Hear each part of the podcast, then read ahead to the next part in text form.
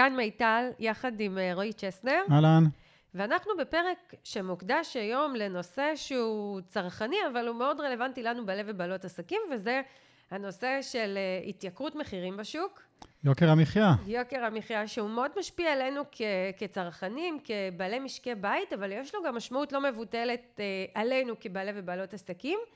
ואני חושבת שכדאי רגע לעצור ולהבין מה קורה, להבין את ההשפעה שלו עלינו, ולדעת להתנהל נכון בתוך הדבר הזה. אה, אנחנו מקליטים את הפרק הזה בפברואר 22, וחשוב מאוד התאריך, כי, כי, כי אני רוצה כן לדבר על הטריגר שהביא אותי לדבר על הנושא הזה. אני כבר ככה כמה ימים אה, רואה אה, כל מה שמדברים בחדשות על יוקר המחיה, ו, וככה נעה בחוסר נוחות בכיסא שלי. כי אני מרגישה שיש בעלי ובעלות עסקים שמקבלים החלטות לא נכונות, או מסיקים מסקנות לא נכונות ממה שהם שומעים בטלוויזיה, וכן כדאי לעשות פה סדר. מעולה. אז אה, היום בבוקר התעוררתי, פתחתי את הטלוויזיה, היה סקר אה, של, אה, אם אני לא טועה, מנו גבע בערוץ 12, ובסקר הראו ש-44% מהישראלים שענו לסקר סיפרו שהם קונים מעט פחות בעקבות התייקרות המחירים, ו-21% סיפרו שהם קונים הרבה פחות. עכשיו, הדבר הזה מתיישב עם הרבה דברים שאני שומעת מבעלי ובעלות עסקים, ואני אפרט קצת יותר. אני חושב שזה גם uh, מתלבש על דברים שאנחנו מכירים וחווים בתור צרכנים גם. נכון. אבל אני רוצה טיפה לעשות פה סדר משני היבטים. מצד אחד, אנחנו נמצאים בשוק שמראה על צמיחה, אה, על נתונים טובים של הרבה חברות.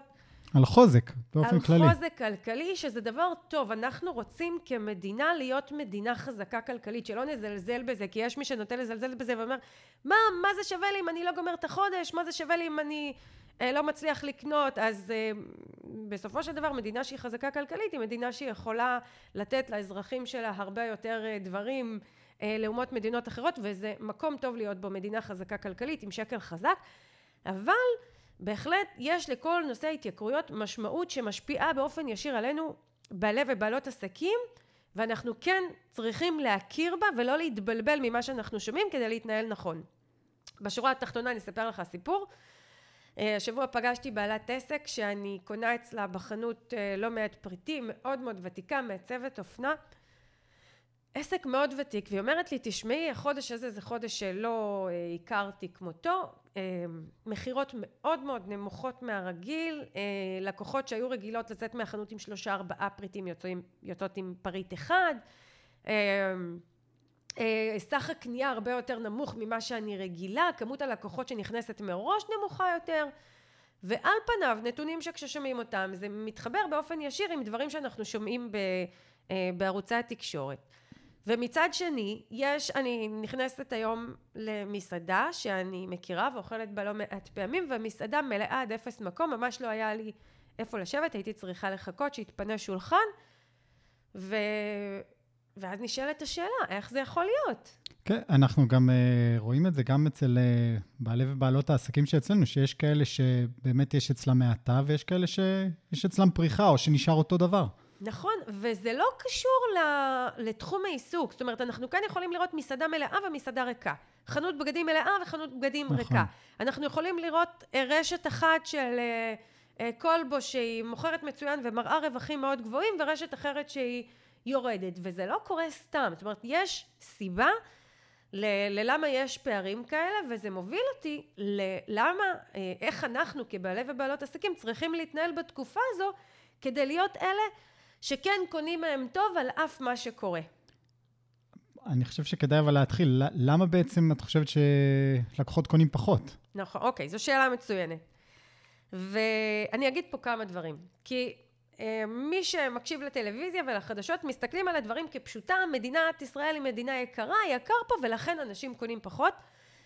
ואני מרשה פה לעצמי להגיד, אה, להביע את דעתי הרבה מעבר למה שאני שומעת בטלוויזיה. זה לא מבוסס מחקרים, אבל זה כן מבוסס ככה על הניסיון השיווקי שלי לאורך שנים.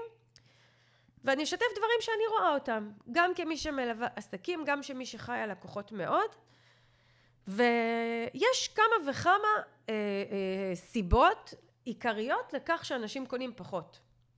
אוקיי. אז קודם כל יוקר המחיה, אומרים אה, יקר, מוצרים עלו, אה, עולים יותר, ואני אומרת כן, יש לזה השפעה, אבל לדעתי ולהרגשתי זה ממש ממש לא רק בגלל זה ולא מסתכם בזה, דברים יותר עמוקים.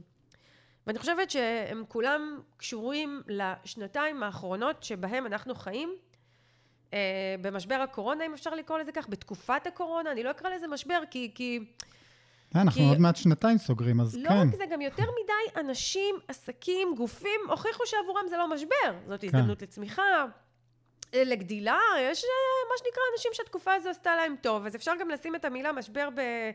אה, מה שנקרא, ב... לבדיקה. אבל אני לא אכנס לזה כרגע.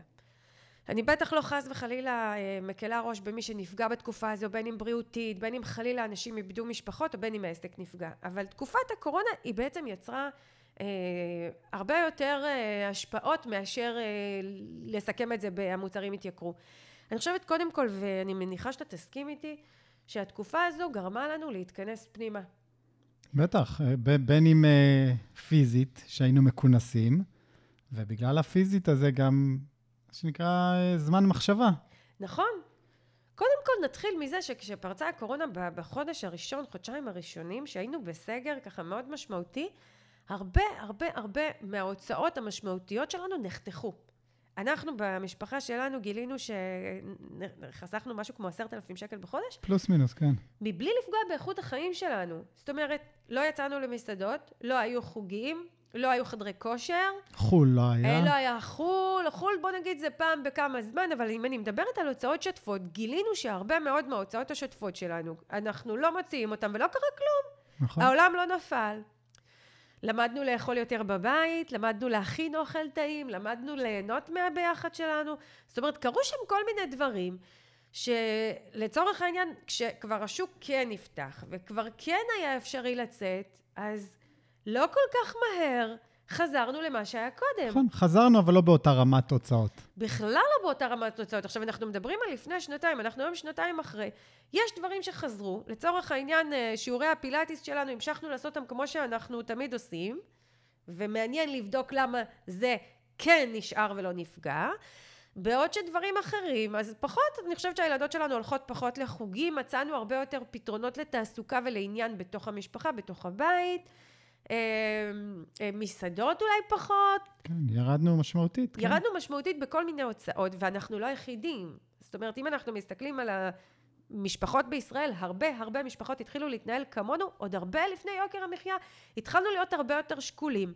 עכשיו, אני אגיד לך גם שצרכנים ישראלים הם צרכנים קשים. מצד אחד, אנחנו אה, חברה שמאופיינת בהרבה קניות. ישראלים מאוד אוהבים לקנות.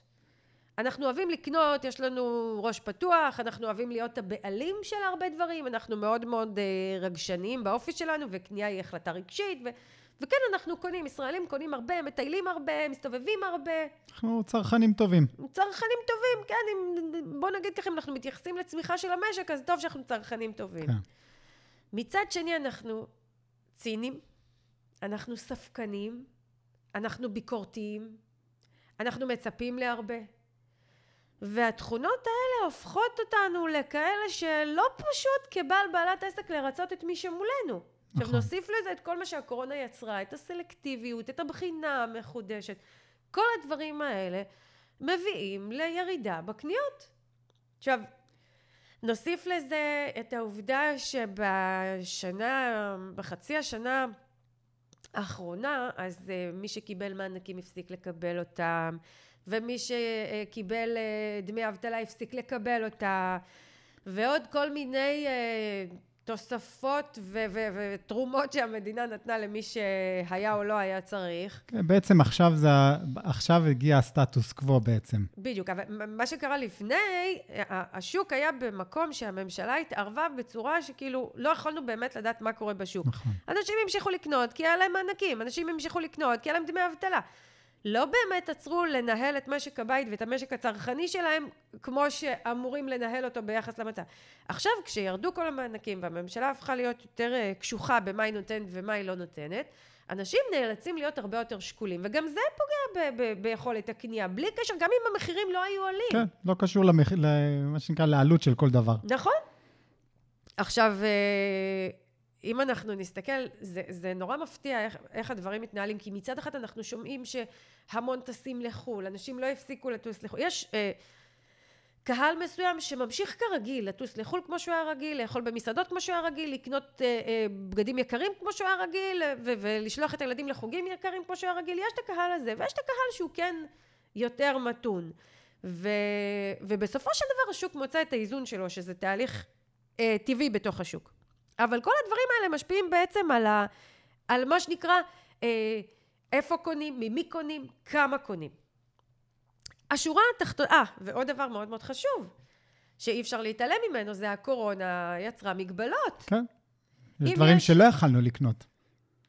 או שלא יכולנו לקנות, או שהעדפנו לו, נגיד אנחנו, שהייתה לנו פה ילדה צעירה שלא היה לה תו ירוק, היא אה, מתחת לגיל חמש, אז לא יכולנו ללכת למסעדות בספונטניות, כי נגיד אסור, או לא יכולנו ללכת להצגות, או לא יכולנו ללכת לכל מיני, לסרטים, אז לא הלכנו. כן. כי לך, תעשה בדיקה ותקבל אישור. זה מסורבל מדי.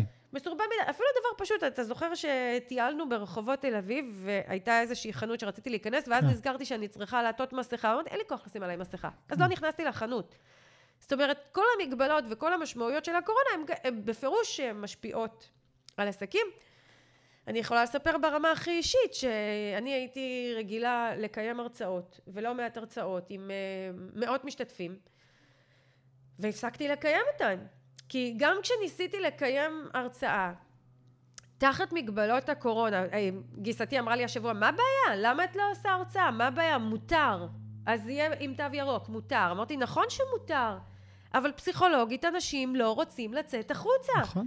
לא רוצים להתחכך באנשים, לא רוצים שיגעו בהם, לא רוצים שיתקרבו אליהם, הם התרגלו לשבת בבית, הם התרגלו לא להתאמץ, והדברים האלה משפיעים, אז, אז על פניו, מה שנקרא, על הנייר, כן, אני יכולה לקיים הרצאות, אבל בפועל זה לא עובד. כי יש פה משהו מאוד חזק, שזה התנהגות הצרכנים, שהם גורמים לזה שמה שנקרא, יקנו פחות. עכשיו, זה מדהים, כי אמ, גיסתי שכירה, אני חושבת ש, שחברינו השכירים לא ממש יכולים להבין את הדבר הזה. לג- לגמרי, ראינו את זה, מה שנקרא, אנחנו רואים את זה כל פעם מחדש. כן, אתה רואה שהם מתנהלים כרגיל, הם מקבלים את המשכורות שלהם כרגיל, לא כולם, יש כאלה שפוטרו לצערנו, אבל אלה מבינינו שהמשיכו לקבל משכורות כרגיל, לא מצליחים אפילו להבין את הטלטלה שאנחנו בעלי ובעלות עסקים עוברים. ו... וכן, וכל. הפרטים האלה, הם באמת יצרו מצב שעסקים נפגעו, ויחד עם זאת, אנחנו מסתכלים החוצה, וכמו שאמרתי בהתחלה, יש כאלה שנפגעו ויש כאלה שלא. כן? אגב, יש כאלה המשק... שהעסק שלהם חזק. אם לא היה כאלה, אז המשק לא היה בצמיחה. הוא בצמיחה, יש כאלה. זאת אומרת, יש אה, עסקים שמצליחים, יש כאלה שמגדילים את הרווחים שלהם. לא סתם המשק בצמיחה. רגע, אני אגיד על זה משהו. אני לא כלכלנית דגולה, ואני נזהרת מלהסביר את זה כי זאת לא המומחיות שלי, אבל הנתונים האלה גם של הצמיחה של המשק הם מתאים, כי נגיד אם אנשים קונים בתים ביותר כסף, אנשים עשירים שיש להם כסף קונים בתים ביותר כסף, אז זה נגיד מעלה את המדד, נכון. את ה... מייצר תמונה של צמיחה. אה, זאת אומרת, כן יכול להיות מצב שבו מי שיש לו כסף ממשיך לקנות ומושך את השוק למעלה, ועדיין יהיו הרבה מאוד אנשים שאין להם ו... אז צריך להיזהר מלהסתכל על זה, אבל אם אנחנו כן הולכים ברמה הפרטנית, כי אנחנו כן רוצים לדבר פה לעסקים ברמה הפרטנית, להרגיש שאני ביחידה הפרטית שלי, בעסק שלי, יכולה באמת לעשות דברים טובים, אז אה, אם אנחנו מסתכלים ברמה הפרטנית, יש עסקים שמאוד מצליחים, עובד להם נהדר, ויש עסקים שפחות. נכון. ו... ואפשר לנתח ולהסיק מסקנות ולהחליט החלטות כדי שאנחנו נהיה מהעסקים האלה שכן מצליחים עכשיו. כי זה לא איזושהי גזירת גורל, זה לא מקרה, זה לא אוקיי. איזשהו נתון שאי אפשר להבין אותו. מעולה, אז אמרת זה לא מקרה, אז שוב, דיברנו על למה, למה אנחנו קונים פחות או למה הקהל קונה פחות, אבל בואי באמת נעבור לעסקים ונראה מי אלה שנפגעו יותר ומי אלה שמצליחים יותר. אוקיי, אז זה, אני חושבת, ופה, אני עושה פה קצת הכללה גסה, אבל אני כן אעשה אותה כדי שאנחנו אה, בגדול נמפה את עצמנו בין שני סוגים של עסקים. אה, בגדול, כן? יכול להיות שיש יוצא דופן, יכול להיות שיש אנשים שעושים את כל מה שאני אומרת ועדיין זה פחות עובד, אבל... וקודם כל, בואו נשים את הדברים על השולחן, יש תחומים שיותר נפגעו, יש תחומים שפחות, כן? אבל אני מדברת על זה, על מצב שבו שני עסקים באותו תחום, אחד מצליח ואחד, מה שנקרא, החנות שלי ריקה, המסעדה שלי ריקה, עסק שלי לא מוכר. אז שני דברים uh, מבדילים. אני, אני לא מתייחסת רגע לשוליים, אני לא מתייחסת לעסק שרק נפתח וקשה עדיין להעריך את הנתונים, אני לא מתייחסת ל... לעסקים בתחומים שמה שנקרא אבסולוטית נפגעו, כמו למשל עולם התרבות, ששם כן. הרגולציה החליטה שמה שנקרא אסור להתכנס כמות מסוימת של אנשים, אז הם, הם נפגעו נקודה, זה לא עניין של פרשנות. אה, או ענף התעופה שנפגע נקודה, כי יש פה הגבלות מאוד חמורות. לא מדברת על זה, אני מדברת על עסקים רגילים, מה שנקרא, שכן אה, יכולים להסתדר בתקופה הזו. גם עם, עם התאמות מסוימות. עם התאמות מסוימות, ופה אני אחלק את העסקים בגדול לעסקים שהם אקטיביים ועסקים שהם פסיביים. ועסקים שבעיקר נפגעו היום, הם עסקים שהם במהות שלהם יותר פסיביים. פסיביים באיזה היבט? אז יש לזה שני היבטים. אמ, או לא שני היבטים, היבט אחד. פסיביים זה עסקים שבעיקר נשענו על אה, תנועת רחוב טבעית, או אה, אינרציה קבועה של לקוחות, זאת אומרת, רגילים לזה שלקוחות נכנסים אליהם בלי שיעשו פעולות להביא אותם. אלה יהיו בדרך כלל עסקים שלא מביאים לקהל משהו יוצא דופן, אלא משהו רגיל, אוקיי?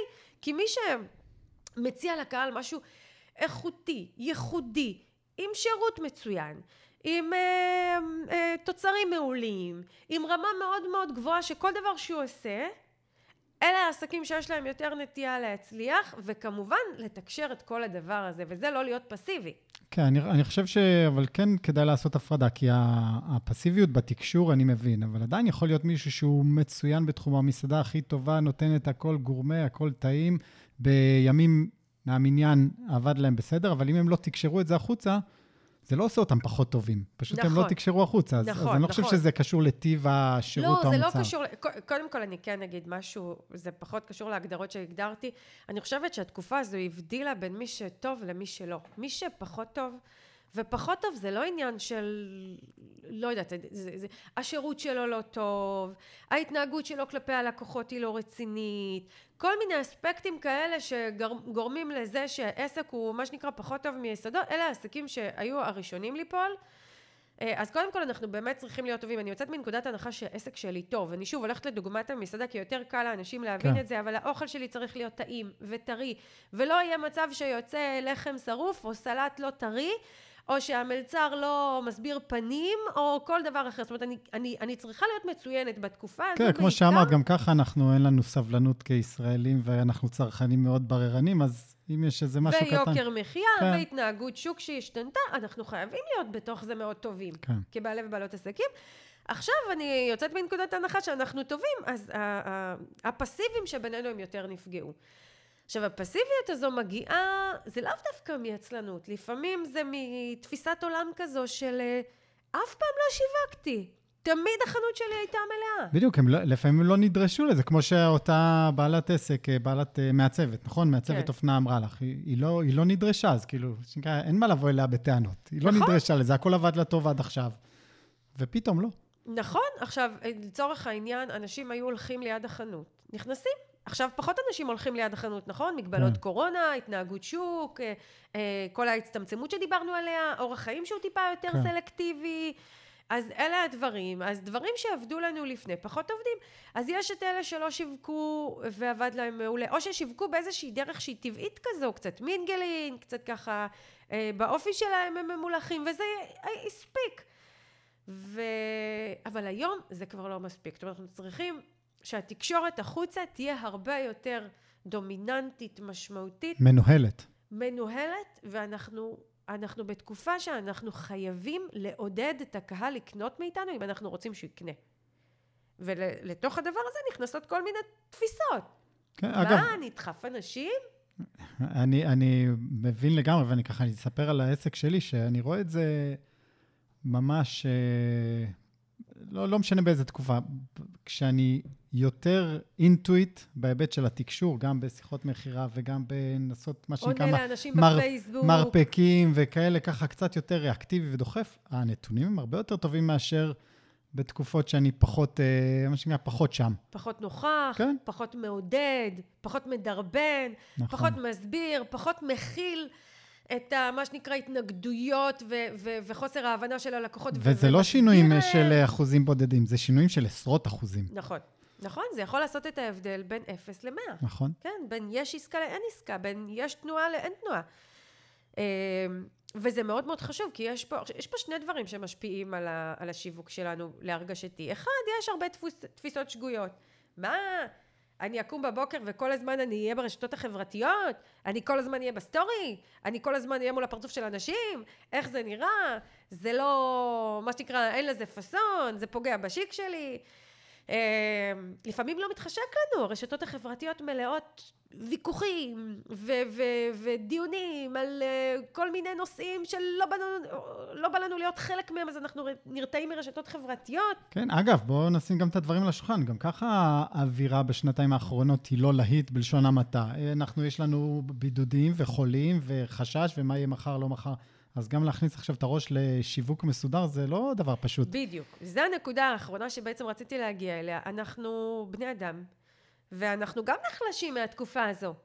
אני אתן דוגמה שלי ושלך, שבשבוע שעבר הקטנה שלנו, גיא, חלתה בקורונה, וכל הבית פה נכנס לבידוד, ולא יכולנו לשבת נגיד בשקט להקליט פרק בפודקאסט, ולא יכולנו לשבת בריכוז ולתת uh, מענה, לצורך העניין לתת מענה ללקוחות שלנו נתנו, אבל יותר מזה, כן, כבר לא עשי- היה לנו כוח. עשינו את המינימום הנדרש להחזיק את, ה... להחזיק את הספינה צפה, כן? נכון? עכשיו, כן. תשמע, משפחות עוברות מבידוד לבידוד, מילד לילד לילד לילד, ועוד בן אדם עוד... זאת אומרת, אני שומעת על משפחות שחודש, חודש וחצי מתגלגלות בתוך הקורונה הזו. וגם אם אני לא מתגלגלת בקורונה הזו, אני שומעת על חברים שלי מימין ומשמאל, ו- ו- ו- וככה מה עובר עליהם, וזה מחליש. אז גם, בואו נשים את הדברים על השולחן, האנרגיה שלנו לא בשמיים, כן. ו... ו... ו... וזה גם משפיע. עכשיו, אתה יודע, אנחנו לא פה ל... ל... לעשות למישהו נו נו נו, או אנחנו גם לא פה להגיד, "אה, בסדר, יש לך סיבה מוצדקת לא לשווק, אנחנו משקפים. כן. אנחנו משקפים קודם כל, מה שנקרא, מה קורה אצל הקהל, איזה התנהגות ככה אה, מקובלת היום, אה, איך מתנהגים עסקים בתוך זה, ומה עושים מפה. ו... ואני חושבת שאם אני הולכת ככה לפתרונות כדי לתת למאזינים שלנו תשובות קונקרטיות, אז אני חושבת שהדבר הכי משמעותי שאנחנו צריכים לשים אליו לב זה להיזהר משני דברים. אחד, להיזהר מלהאמין שאין אנשים שקונים, כי יש אנשים שקונים, עובדה שהמשק צומח. ושתיים, זה הולך ביחד, לא ליפול לקורבנות. כי יש משהו ב vibe של מסביב שגורם לעסקים להרגיש קורבנות, להרגיש תלות, להרגיש שהם לא מסוגלים. בחדשות מדברים על זה שהממשלה לא עוזרת והממשלה לא תומכת והממשלה לא נותנת. אתה יודע מה מזכיר לי? מה זה מזכיר לי? זה מזכיר לי את הפרסומות של הבנקים. שאומרים המצב שלך לא טוב בוא אני אתן לך הלוואה. זאת עזרה? כן, זה זה יותר גרוע. עוזר? זה הכי גרוע. לסנדל בן אדם. עכשיו, אני לא אכנס עכשיו לדיון אם, המש... אה, אם הממשלה צריכה לעזור, לא צריכה לעזור, לא נכנס לזה בכלל, הלוואי והממשלה תעזור לכולם, אנחנו הלוואי זה צריכים לא על לעזור חשבוני, לעצמנו. לא על חשבונך, אני בכלל לא נכנסת לזה. שום דבר מזה לא אמור להשפיע על זה שאנחנו צריכים לקחת אחריות מוחלטת על התוצאות שלנו. ואם ייתנו לנו יופי, אם ייתנו לנו מענקים, ואם ייתנו לנו עזרה, ו- ומה שנקרא אה, השלמות על ימי הבידוד, מעולה. אבל גם אם לא ייתנו לנו, כדאי שאנחנו ניקח את העניינים לידיים, ואני חושבת שיש לנו פה הזדמנות ללמידה מאוד משמעותית. כי עכשיו זה קורונה, וקודם כל, מה אני אגיד לך? אנחנו, כמו שזה נראה, אנחנו בגל חמישי, מדברים על גל שישי, מי יודע עד מתי זה יהיה. אי אפשר לדעת. כדאי שנתפוס את עצמנו בידיים כאן ועכשיו, נפסיק לחכות שזה יעבור, נפסיק לחכות שייתנו לנו מענקים, ונתחיל להבין שאנחנו צריכים לנהל את העסק שלנו בסיטואציה הזאת, וזה יכול לקחת שנים. עכשיו שנחליט, אני, אני מוכנה לחבילה הזו או שלא? אם אני לא מוכנה לחבילה, לחבילה הזו, אז מה שנקרא, תסגרו את העסק, לכו תהיו שכירים איפשהו, במידה וזה אפשרי, ומה שנקרא, יש עבודות כן. פנויות, ותגמרו עם הסיפור הזה. אבל אם אנחנו בחרנו היום להמשיך לנהל את העסק ולהרוויח בו ולהצליח בו בתוך מה שקורה, כדאי שאנחנו נשנה את החשיבה שלנו. כדאי שאנחנו לא נסכים להיות קורבנים, לא, לא, לא, קורבניים לתחושת הקורבנות הזו, למשוך אותנו למטה, היא לא עוזרת לנו להתקדם. ולא נחכה שמישהו ייתן לנו ויעשה בשבילנו, אלא נעשה מה שנקרא לביתנו, לעסקנו ולהצלחה שלנו. עכשיו, ברגע שאני קודם כל שמה את האצבע על זה, וברגע שאני מבינה שכל השיח בחוץ, והדיבור הזה, ומה שנקרא אין כסף, ויוקר המחיה, ואני רואה סקר כזה, הצרכנים קונים פחות, הצרכנים קונים פחות, כן, הם קונים פחות. אבל אתה יודע מה? מהעסקים הטובים הם ממשיכים לקנות. אגב, גם, מה אכפת לי שהם קונים פחות? שיקנו ממני. הם נכון? עדיין קונים. עזבו את ה... מה שנקרא נתונים הסטטיסטיים הגורפים. בואו נסתכל ביחידה הפרטית שלנו. ביחידה הפרטית שלי, אני יכולה לגרום לזה שלא קונים בשום מקום, אבל אצלי קונים.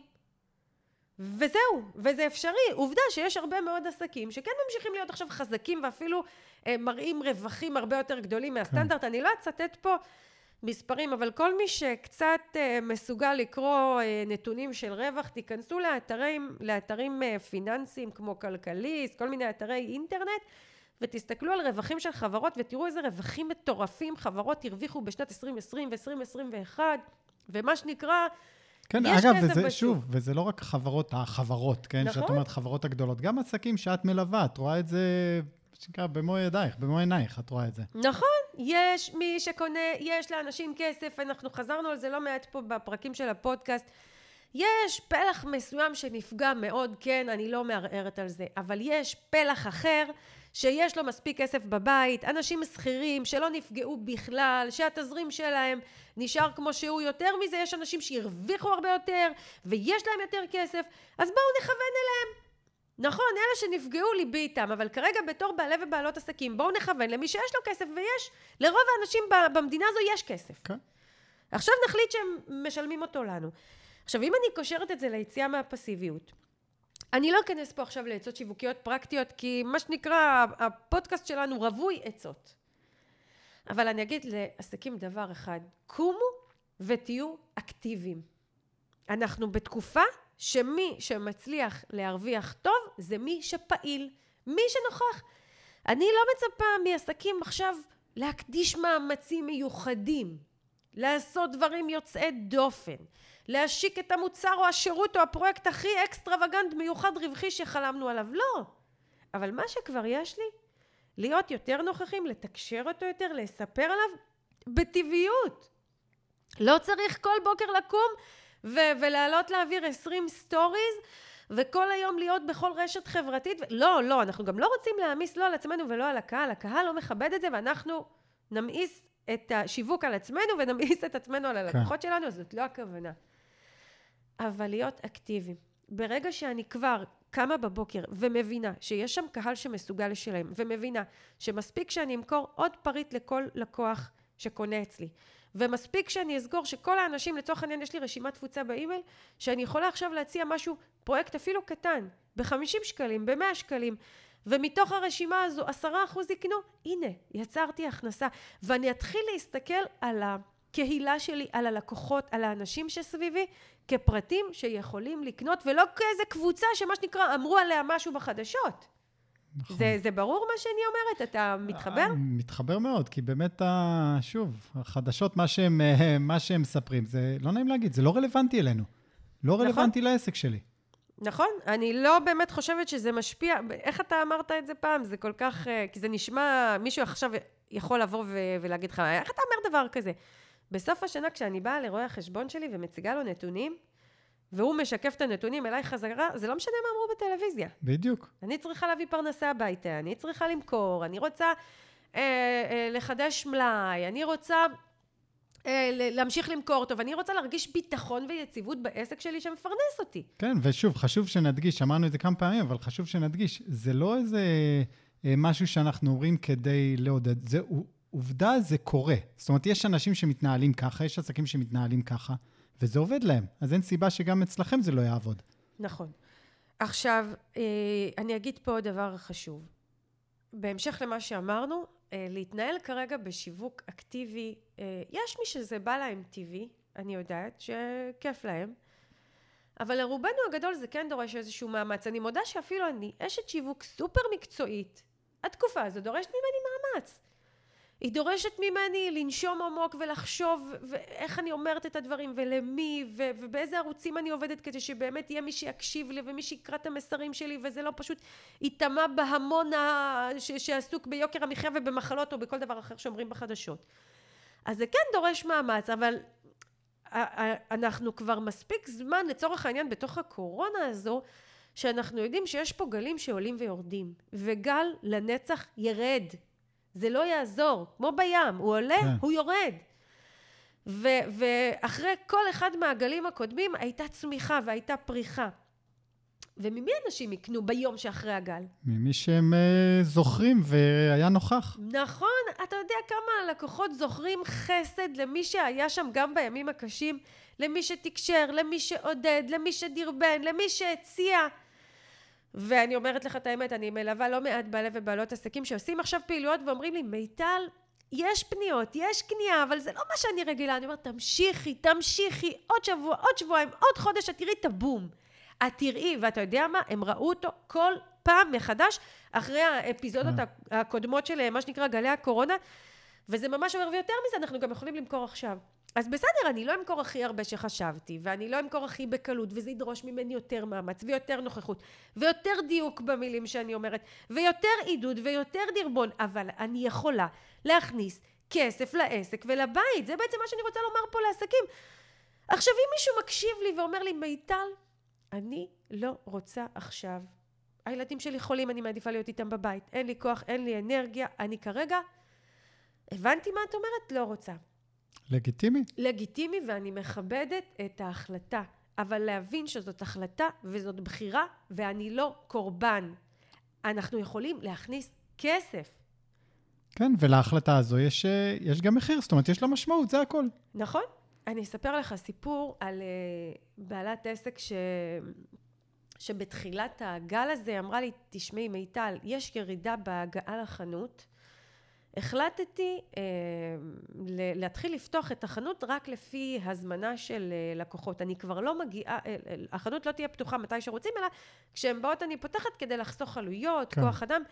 שמצד אחד זה יכול להיות הגיוני, כי, כי, כי זה מאוד הגיוני לחסוך בעלויות שלי, בעלויות הקבועות, בתקופה שאני לא יודעת מה יהיה. ואני אמרתי לה, תקשיבי, אני הייתי פועלת אחרת. אני דווקא לא הייתי סוגרת את החנות, אלא משאירה אותה פתוחה כמו תמיד ומגבירה מאוד מאמצי שיווק.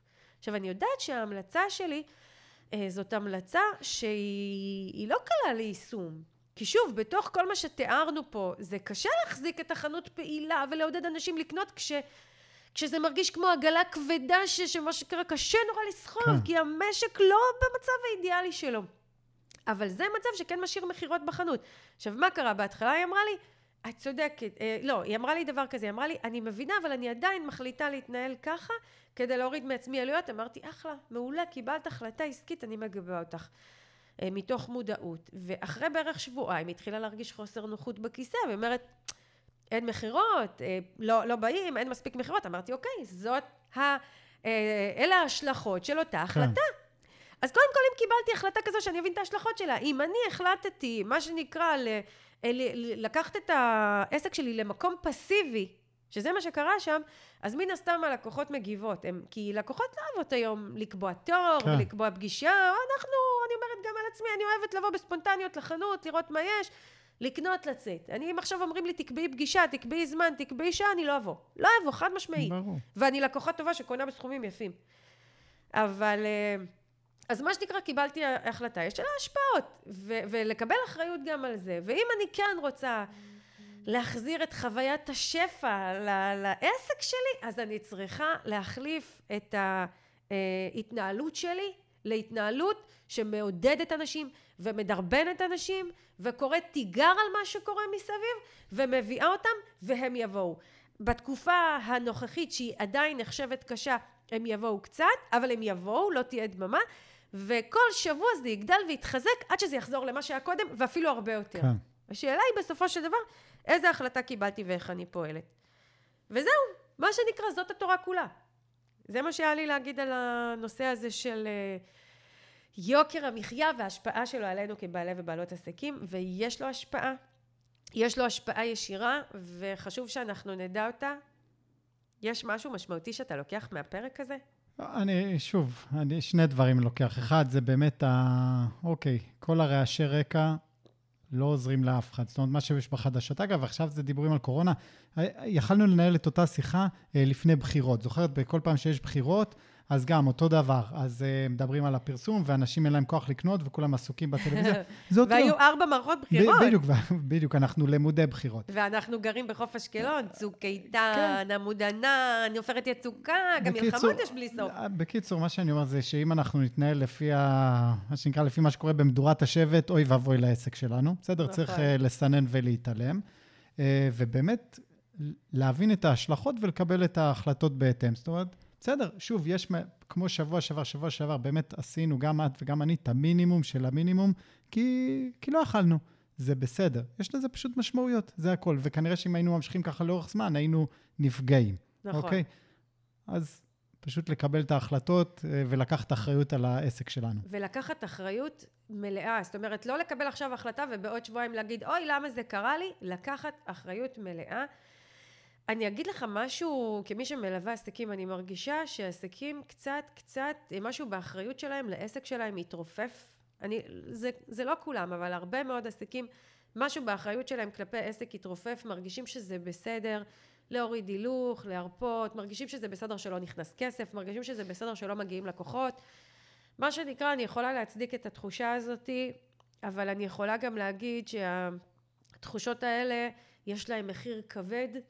בזה שהעסק שלנו עלול להיפגע וההכנסות שלנו נפגעות ואנחנו צריכים, גם אם אנחנו מרגישים את התחושות האלה, אפשר לתת להם מקום, אפשר לתת להם להיות תקופה מסוימת, אבל להחליט שאנחנו מתעשתים על עצמנו, לוקחים את ה... אה, מה שנקרא את העניינים לידיים, מתחילים לקדם. ואני אסיים בדבר הכי חשוב שאני יכולה להגיד. בעסקים, בחיים, בכל דבר. כל יום הוא הזדמנות להתחיל שוב. לא משנה מה היה אתמול, לא משנה מה היה חודש שעבר, ולא משנה מה היה לפני שעה. אני יכולה עכשיו לקבל החלטה שאני עושה שינוי, שאני פותחת את הלב, שאני פותחת את העסק, שאני מציעה משהו לקהל שלי, שאני מתרגשת יחד איתו ממשהו חדש שאני מציעה, ומחזירה את ההכנסות, ומחזירה את ה vibe, ומחזירה את כל מה שאני יכולה לעסק הזה, כדי שהוא יחזור לצמוח, ויחזור לגדול, ויחזור להכניס לי כסף כמו שאני רוצה. ויש כל כך הרבה דוגמאות של עסקים, בעלי ובעלות עסקים שאני מלווה, שהוכיחו את זה בימים האלה ובכלל.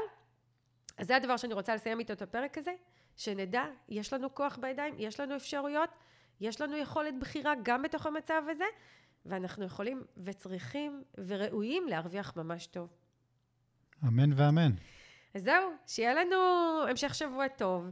ואנחנו נזמין, נמשיך להזמין את המאזינים שלנו בפודקאסט הזה, לשתף את הפרק הזה בכל דרך שמתאימה לכם עם חברים, בעלי ובעלות עסקים, אולי אפילו עם הצרכנים הסופיים, מה שנקרא, שיבינו קצת מה עובר עלינו כרגע, אה, חברינו השכירים וכאלה.